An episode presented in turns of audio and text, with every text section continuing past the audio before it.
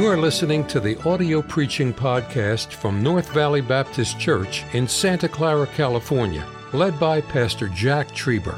Though located in the heart of the Silicon Valley, you will hear fervent, old fashioned revival preaching from the pulpit of North Valley Baptist Church.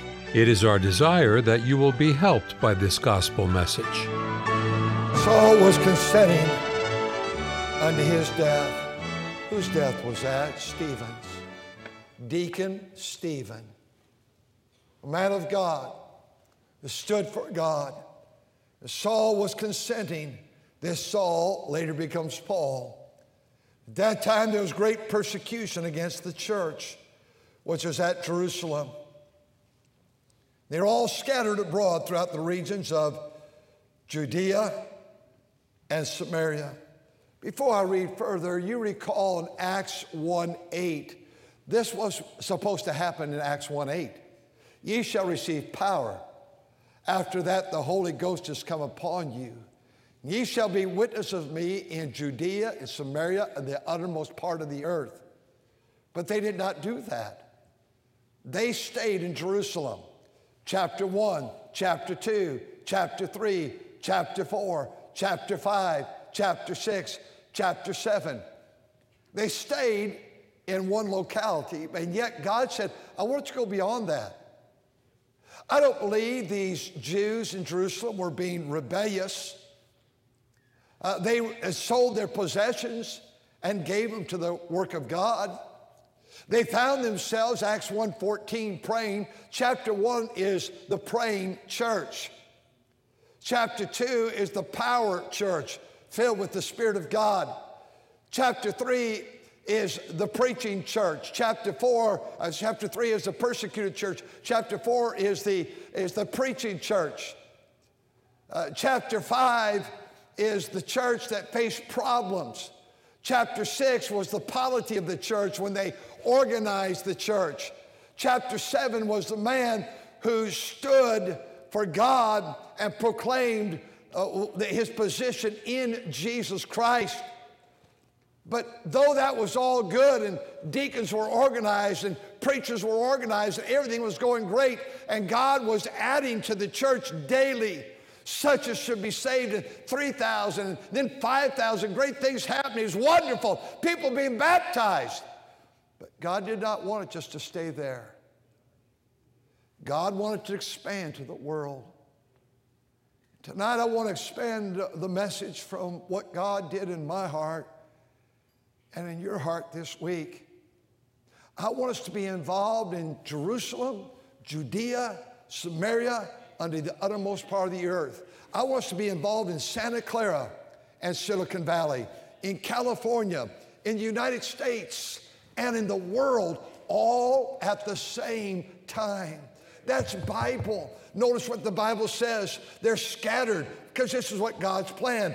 Chapter 1, verse 8 and now it's chapter 8, verse 1. Chapter 1, verse 8, they're supposed to go. Chapter 8, verse 1, they finally get moving. And God uses persecution, scatters them, He moves them out. I believe we're truly going to see in time, I can see some of it already, how good COVID was for this area and for the nation and for the world.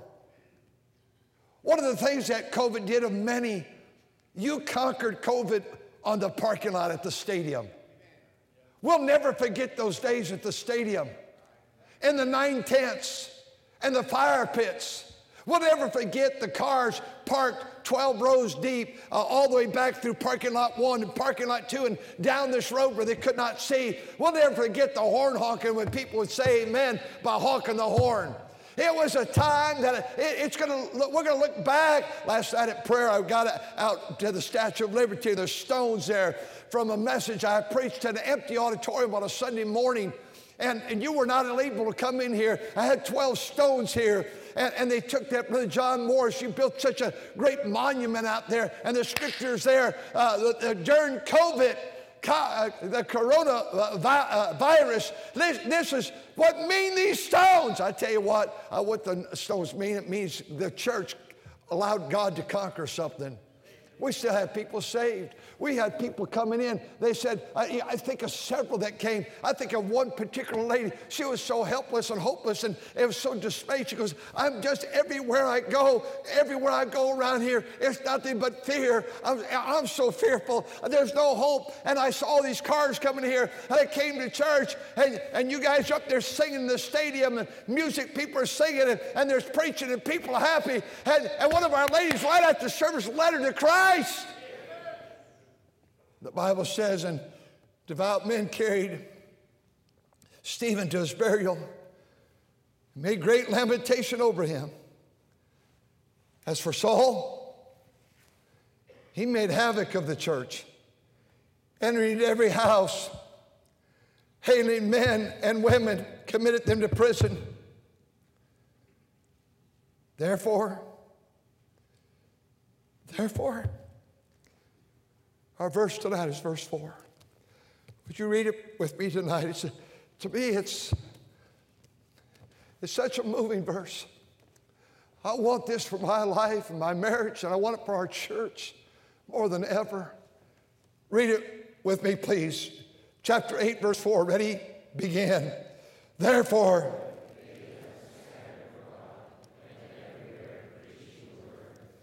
tonight I want to encourage us more than ever to take the gospel to a dying, hopeless world.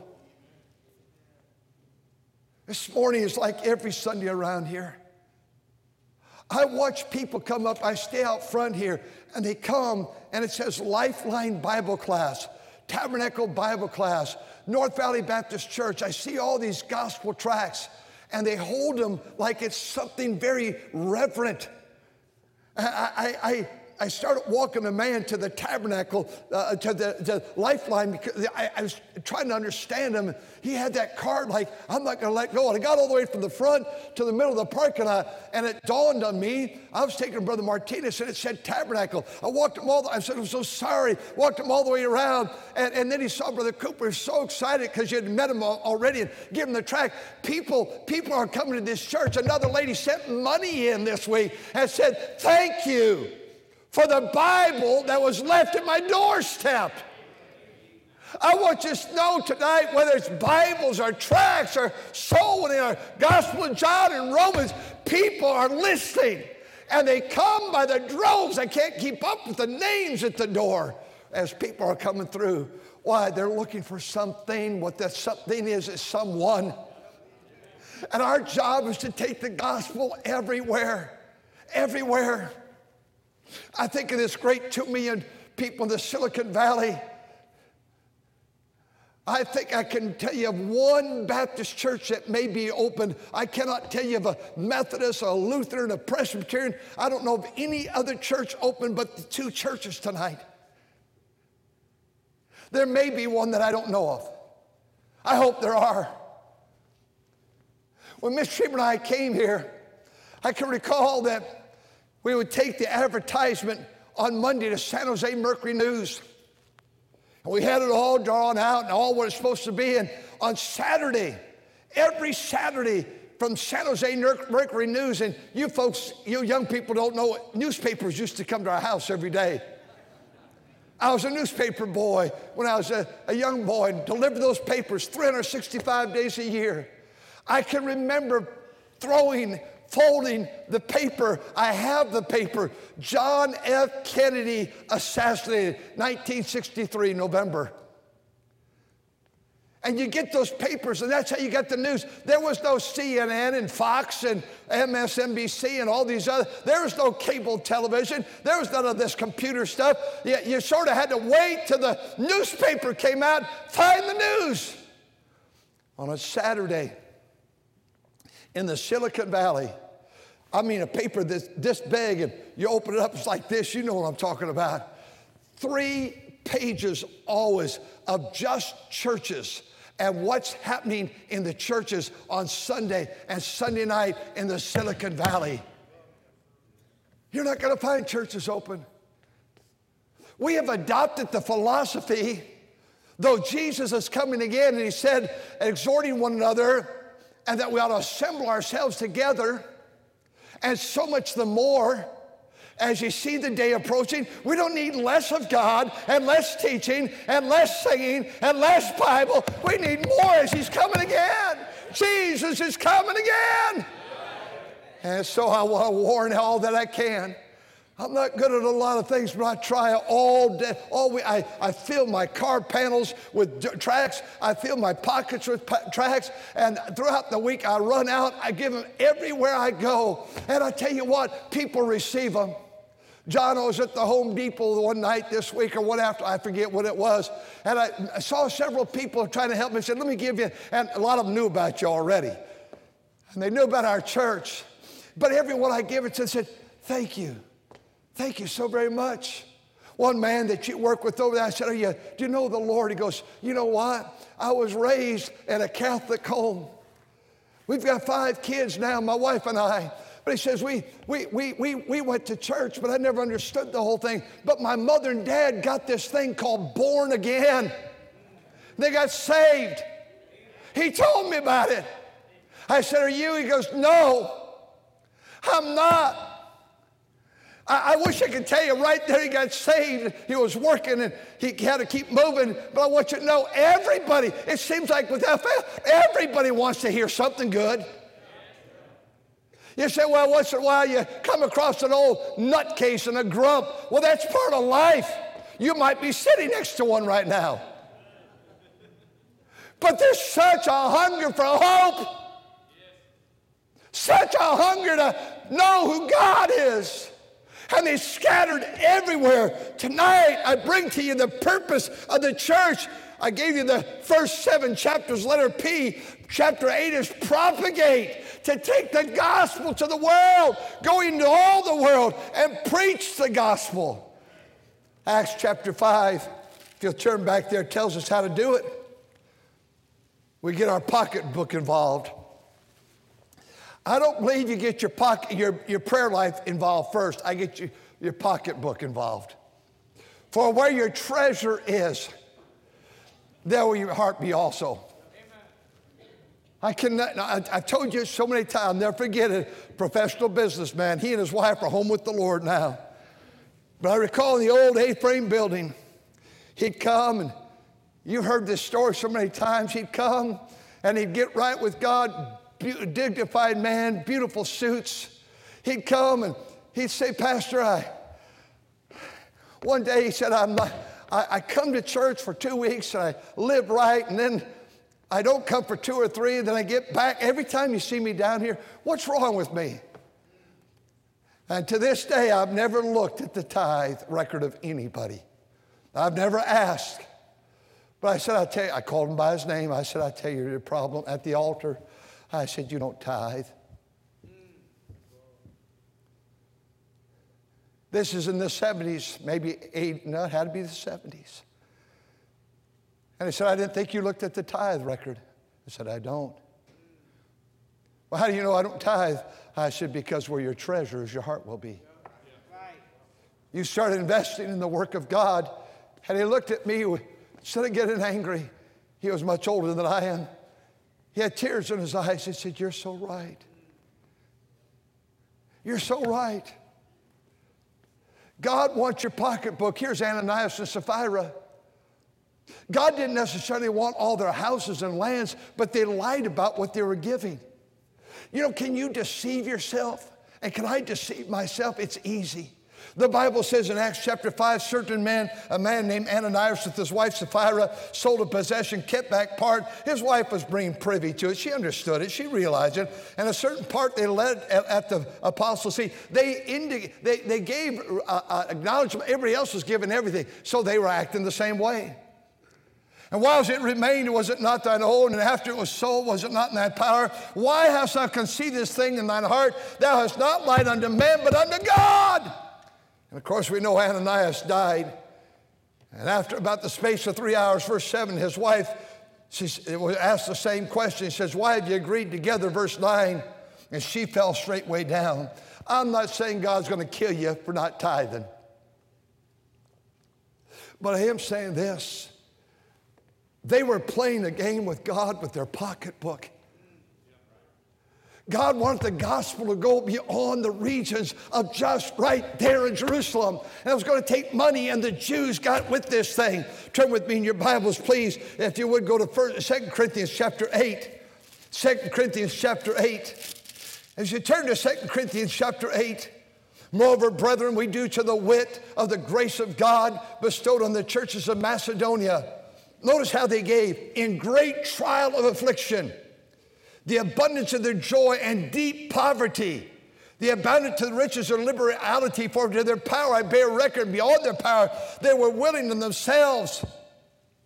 And this they did, verse 5, not as we had hoped, but they first gave their own selves to the Lord. And he said, See that you finish in this same grace, the grace of giving. The church at Corinth had every single one of the gifts, the Bible says. They possessed the gifts. They, they were a, a, a church that was so blessed with the gifts of God. But he said, don't forget this church at Corinth, like the churches of Macedonia. They, they gave. And he said in verse number seven, a lot apart, eh, see that ye abound in this grace also. For you know the grace of our Lord Jesus, though he was rich, yet for your sakes became poor, that we through his poverty might be made rich. Chapter 8 and chapter 9 would be a tremendous chapter to study this week. It's about a church learning the joy of grace giving, an undeserved privilege to give, and all of a sudden investing all they can. A lot of things we're still trying to grow in grace, but I tell you, one area that I know my wife and I have both figured out in our life, it's more blessed to give than to receive. And we've understood that you give and it shall be given. It's just an amazing thing. If God places a spiritual impulse on your heart, give. God burdens your heart for missions, give. God burdens your heart. For uh, a couple weeks ago, a dear lady uh, in our church, uh, I've not talked to her in years probably, I don't know, and, and she, she put in nearly $10,000 because gasoline, she's not rich, she doesn't have anything in life. Gasoline is so expensive for those buses. We've got to keep them running. God bless her spirit. Doesn't own a home, doesn't have fancy things, but she has a heart that's tender to God. We've learned this through the years, so many missionaries we've heard. You saw a demonstration of it in a man by the name of Rick Martin this week. What an amazing man. He went nearly 50 years ago to the Philippines, 46 years ago, and his prayer card, Mrs. Apusin has it. I was going to show it, but I thought it might have been uh, uh, wrong to do that. How nearly 50 years ago, they looked like young kids, like I did. My wife still looks young. I remember Brother Rick said somewhere in one of his preaching this week, he said, I weighed 120 pounds. I sure doesn't weigh 120 pounds now. He has beat his body down for God. I know it's been a half a dozen times he's had malaria. He has suffered physically, keeps on going. He was, no, he suffered here this week. Did you notice? Did you notice? He started off fairly powerful preaching that you could hear him. After 10 or 11 minutes into the message, his voice got weaker and softer. He has preached to thousands upon tens of thousands every week for all these years. I'm so glad that you invested in building and preparing 400 churches. You paid the pastor's salary and you built a building over the last 10 years in the Philippines. I'm writing down all the blessings of God as we're getting ready for July 13th, 2025, when this church will celebrate 50 years. And that's one of the things I have on here because of you, because of who you are, because of your sacrifice with your pocketbook. We were able to start to begin 400 churches in one country. Now we're in Mexico doing the same. I think of America, I don't know. I've got all the cities down. I don't know if I'll get up to 100 churches, but help uh, either start or tremendously assist financially in starting churches in America. How'd that happen? Because of you. How'd we build these buildings? How'd we buy these properties? How'd we buy a million and a half dollars worth of buses recently? Because of God's people. They abound in this grace. What a grace it is to be able to give where your treasure is, your heart will be. I find they were able to propagate because they got involved with their pocketbook. You know what else they got involved with? Prayer. I need a Tabitha, I need that music for that song, please. That convicted me so much. And then, Brother Mofi talking, so many of you depend on me to pray for you. And I want to. Oh, I want to pray for you. Sometimes I'll either walk in this building or walk through it in my mind as I'm uh, somewhere praying, and I'll go from the front row. Who sits? You folks always sit there. You always sit there. You always sit there. I Try to go through the house and where they sit. I like coming here. The lights security lights are always on. You can see a little bit. That cross is always lit. And walk through and say, here's sorry, they're going to sit. Here's where they're going to sit. Our job's to pray for one another. Would you pray for this area right here? I want the preacher to stay down. I want the, the music to stay right. I want it to be right before God. Praying people. We were way down at prayer meeting last night. We had so many other different things, people coming back from places. But on a down night over at the other property, they had about 25 to 30 men praying. We had about 75 last night on a down night.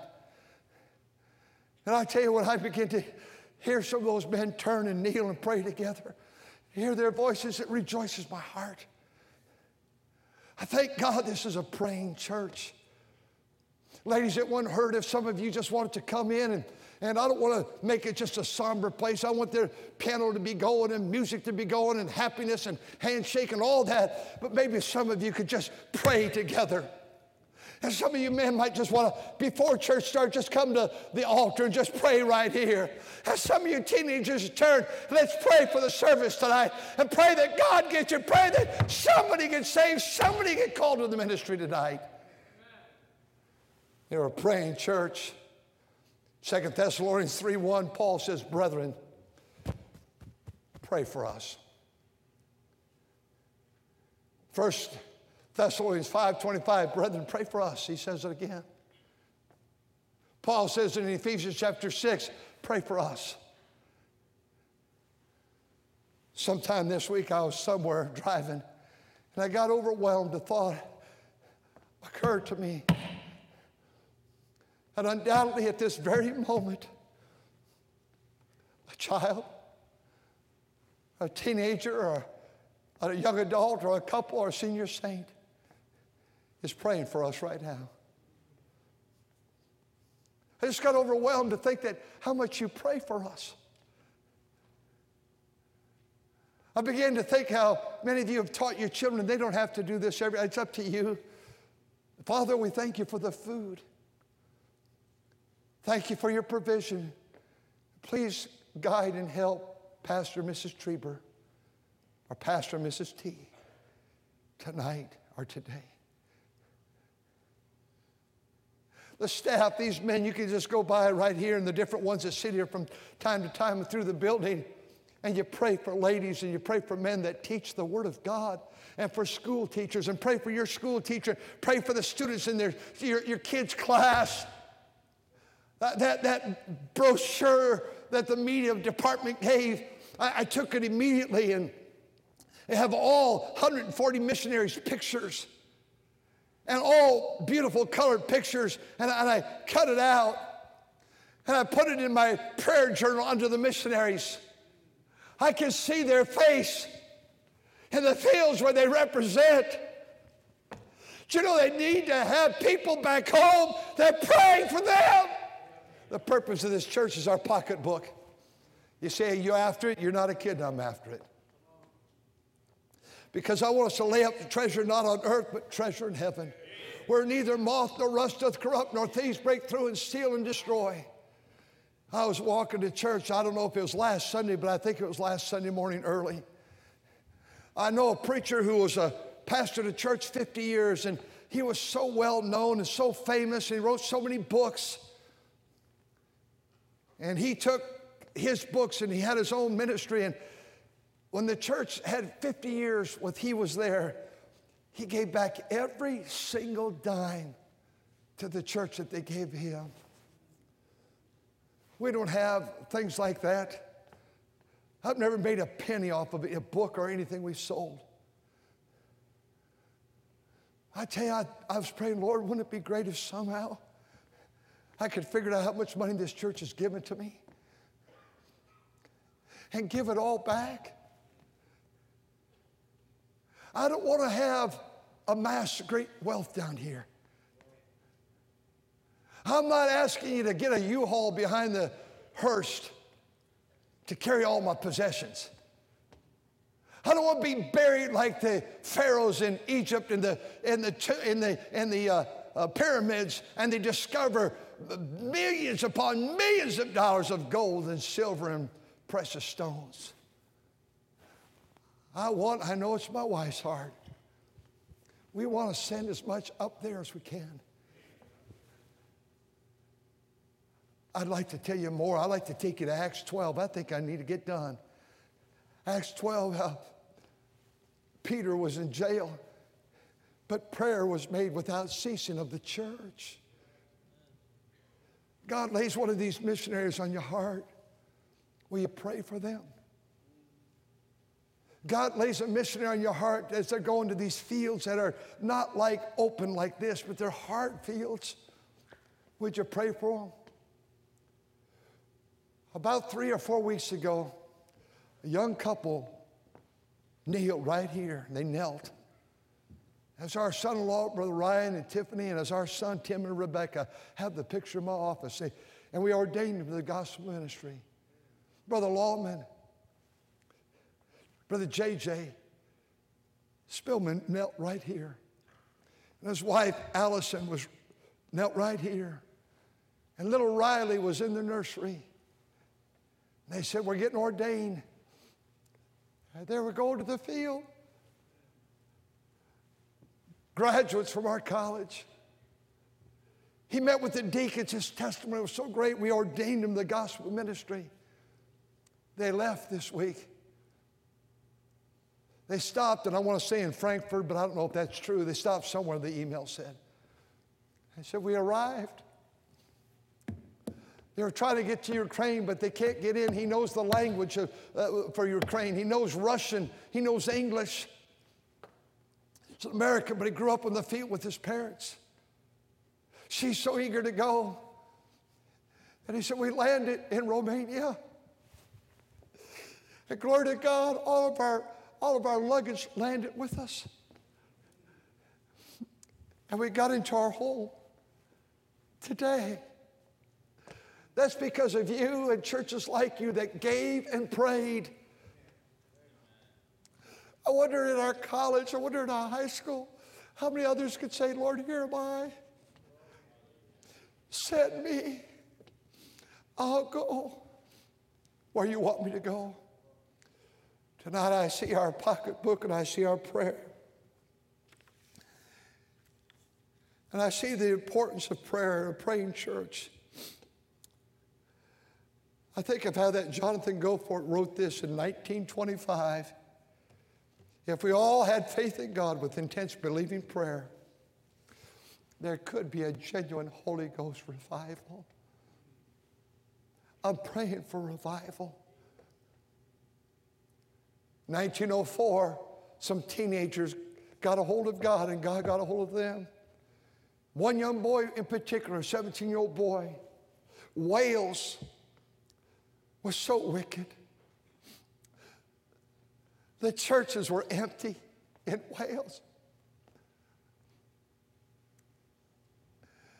There was sin and degradation everywhere, and a teenage boy got a hold of God, and God got a hold of him. He came back in 1904 to his youth group. began to tell what God was doing. They began as teenagers just to pray. They'd seek God, they'd weep before God, they'd pray before God. And in a short time, revival broke out in Wales. Huge buildings that are now erected over there were built to accommodate the crowds, and hundreds and hundreds of thousands, and over a million got saved. And the revival is on. You know, most of those edifices now are completely empty. You can almost get one given to you because there they sit.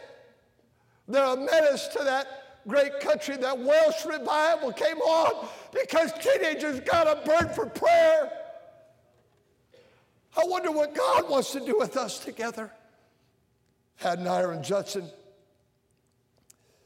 was the man that God was going to use, which leads me to my third point. Not only does our pocketbook needed and our prayer, but we need to produce something. We, have got to get some folks that say, i will go. I'll go. I'll go anywhere with Jesus, wherever he wants me to go. Adoniram Judson was born into a preacher's home.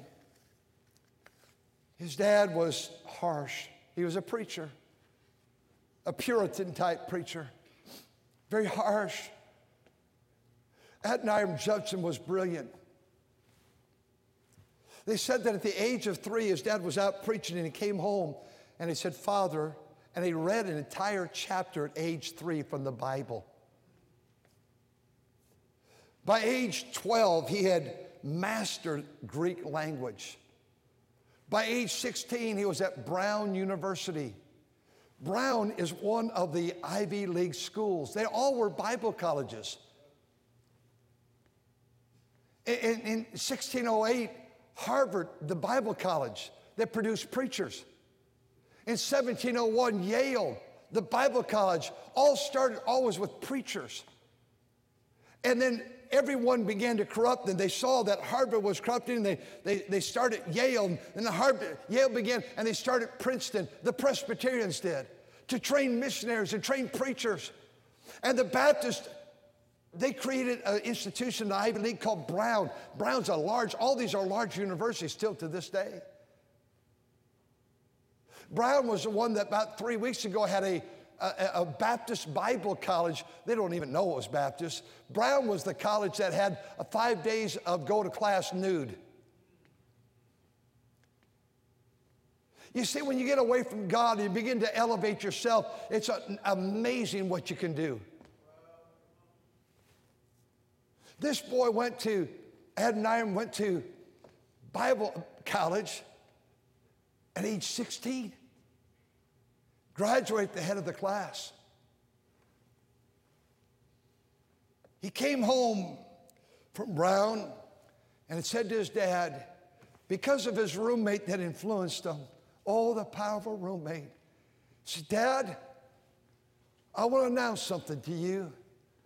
I am an atheist. I don't believe there is a God. I grew up in this home went to all these churches, and went to all these services, and sang all the hymns. I don't believe in God. I'm done with God. He said, I'm done with her family. He got on his horse and left. His mother begged him, Son, please don't go. She was such a sweet, good, godly lady. Dad was so frustrated with him. He left and he lived the atheistic life. It was not a good life. One day he had traveled so long on his horse. He came to a spot in the road, there was a little inn. He moved his horse in there, he stopped and said to the innkeeper, I've been traveling all day, I need a room. The man said, You don't want to stay here. He said, Why? He said, I only got one room left. I'll take it. No, you don't want this room. The man in the room right next to you, and our walls are thin is dying. He's been there since this afternoon, moaning and groaning and crying out and screaming. You don't want to stay there. You won't sleep. Go down the road. There'll be another inn down the road. He said, I can't go on. Adoniram said, I'm staying here tonight. He said, All right, do what you want. Even tried to sleep that night, but he heard the man in the room next to him screaming out, screaming out, Is there a God? I've denied you, I've hated you, is there a God? He cursed God. He did everything imaginable. He would moan, he would groan. About daybreak, it got quiet in that room, and Adoniram went to sleep for a while. He went to the innkeeper and said, By the way, whatever happened to the man, it got quiet about daybreak. He said he died about daybreak. Was he an old man? He said, Oh, no. Oh, no. He was from Brown University. He said, What was his name? He gave him the name. He said, That was my roommate. He taught me, Brother Jose, how to be an atheist. I listened to him moan and groan and cry out to God and curse God through the night. I, I heard it all night. That's my roommate. I heard it all last night and the commotion, the anger. I heard it all through the night. Got his horse and he flew home to his parents. Said, Dad, lead me to Christ. He became America's first missionary, Adoniram Judson. What an amazing testimony. Are you running from God tonight? Has God spoken to you about your pocketbook? Has God talked to you about your prayer life? Has God talked to you about producing souls? I've been rehearsing this week, this church. You Filipinos, many of you went out to the pumpkin patch yesterday. Pastor Apus and I was so humbled. You stopped off and got cases and cases of Bibles to take them with you to distribute them there.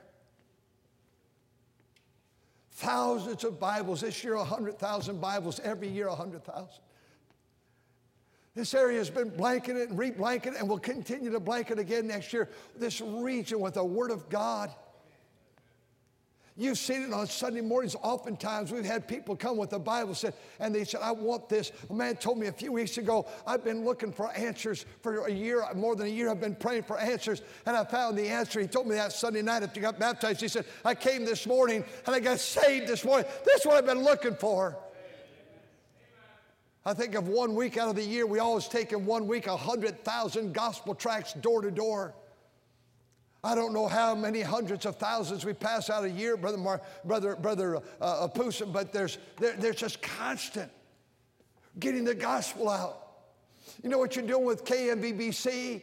Around the, around the world, you're getting the gospel out. You know what you're doing with live streaming? You're getting the gospel out. You want to know what's happening as we ordain men and women in the gospel ministry? We're getting the gospel out. You know what happens? You give money to worldwide missions, we're getting the gospel out. You know what happens? You go, we get back out in another rest home this week. You know what's happening? We get in there, we're rescuing the perishing in the last moments of life. You know what happens when you run those buses and knock on those doors on Saturday? And we give a pumpkin away on Sunday, big deal. It is a big deal. Someone paid for them. You did. Oh, those kids are so thrilled. You know what happens when deacons take care of their under shepherds and pray for you? I have deacons that 41 deacons, they all have about 44 families. I have deacons that absolutely know the names of all the families on their under shepherd list and they pray for you. We cover it. I talk to them about it.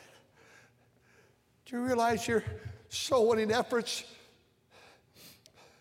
The teenagers that go out every week, the captains, the Sunday school teachers, the bus workers, the shuttle soul winning bus Saturday with the men, the ladies Tuesday morning soul winning. Several of these ladies are home with the Lord. I remember these ladies, I found out, you've heard this tell this before. It was in the closing days of Mrs. Adrena's life, I found out. I never knew that there was an army of Filipino women, elderly, many of them on dialysis. That went out every week and they completely blanketed the city. 100, over 125 150,000 people in Santa Clara. Every single house got a gospel witness and over 150,000 people in Sunnyvale and in, in every one of these cities Mountain View and in Milpitas and in San Jose much of San Jose if not almost all of it. And city after city I never knew for years decades they've been doing this going out on their own knocking on doors. I saw Mrs. Adrenata on a Saturday morning. She had been in dialysis about noon. I, I saw her. She said, I've been in dialysis today. I said, What are you doing? She said, I'm going, Your mom. I'm going door knocking with some of the ladies. I stopped by your mom and dad's grave. I'd hear their name, Adrenata. Such a beautiful spot. I think of all the times when she felt so poorly as she went out telling the good news. I think of your grandmother, how she used to sit here, she's with the Lord. And how she pled with you to get saved, and now the thousands that have been saved.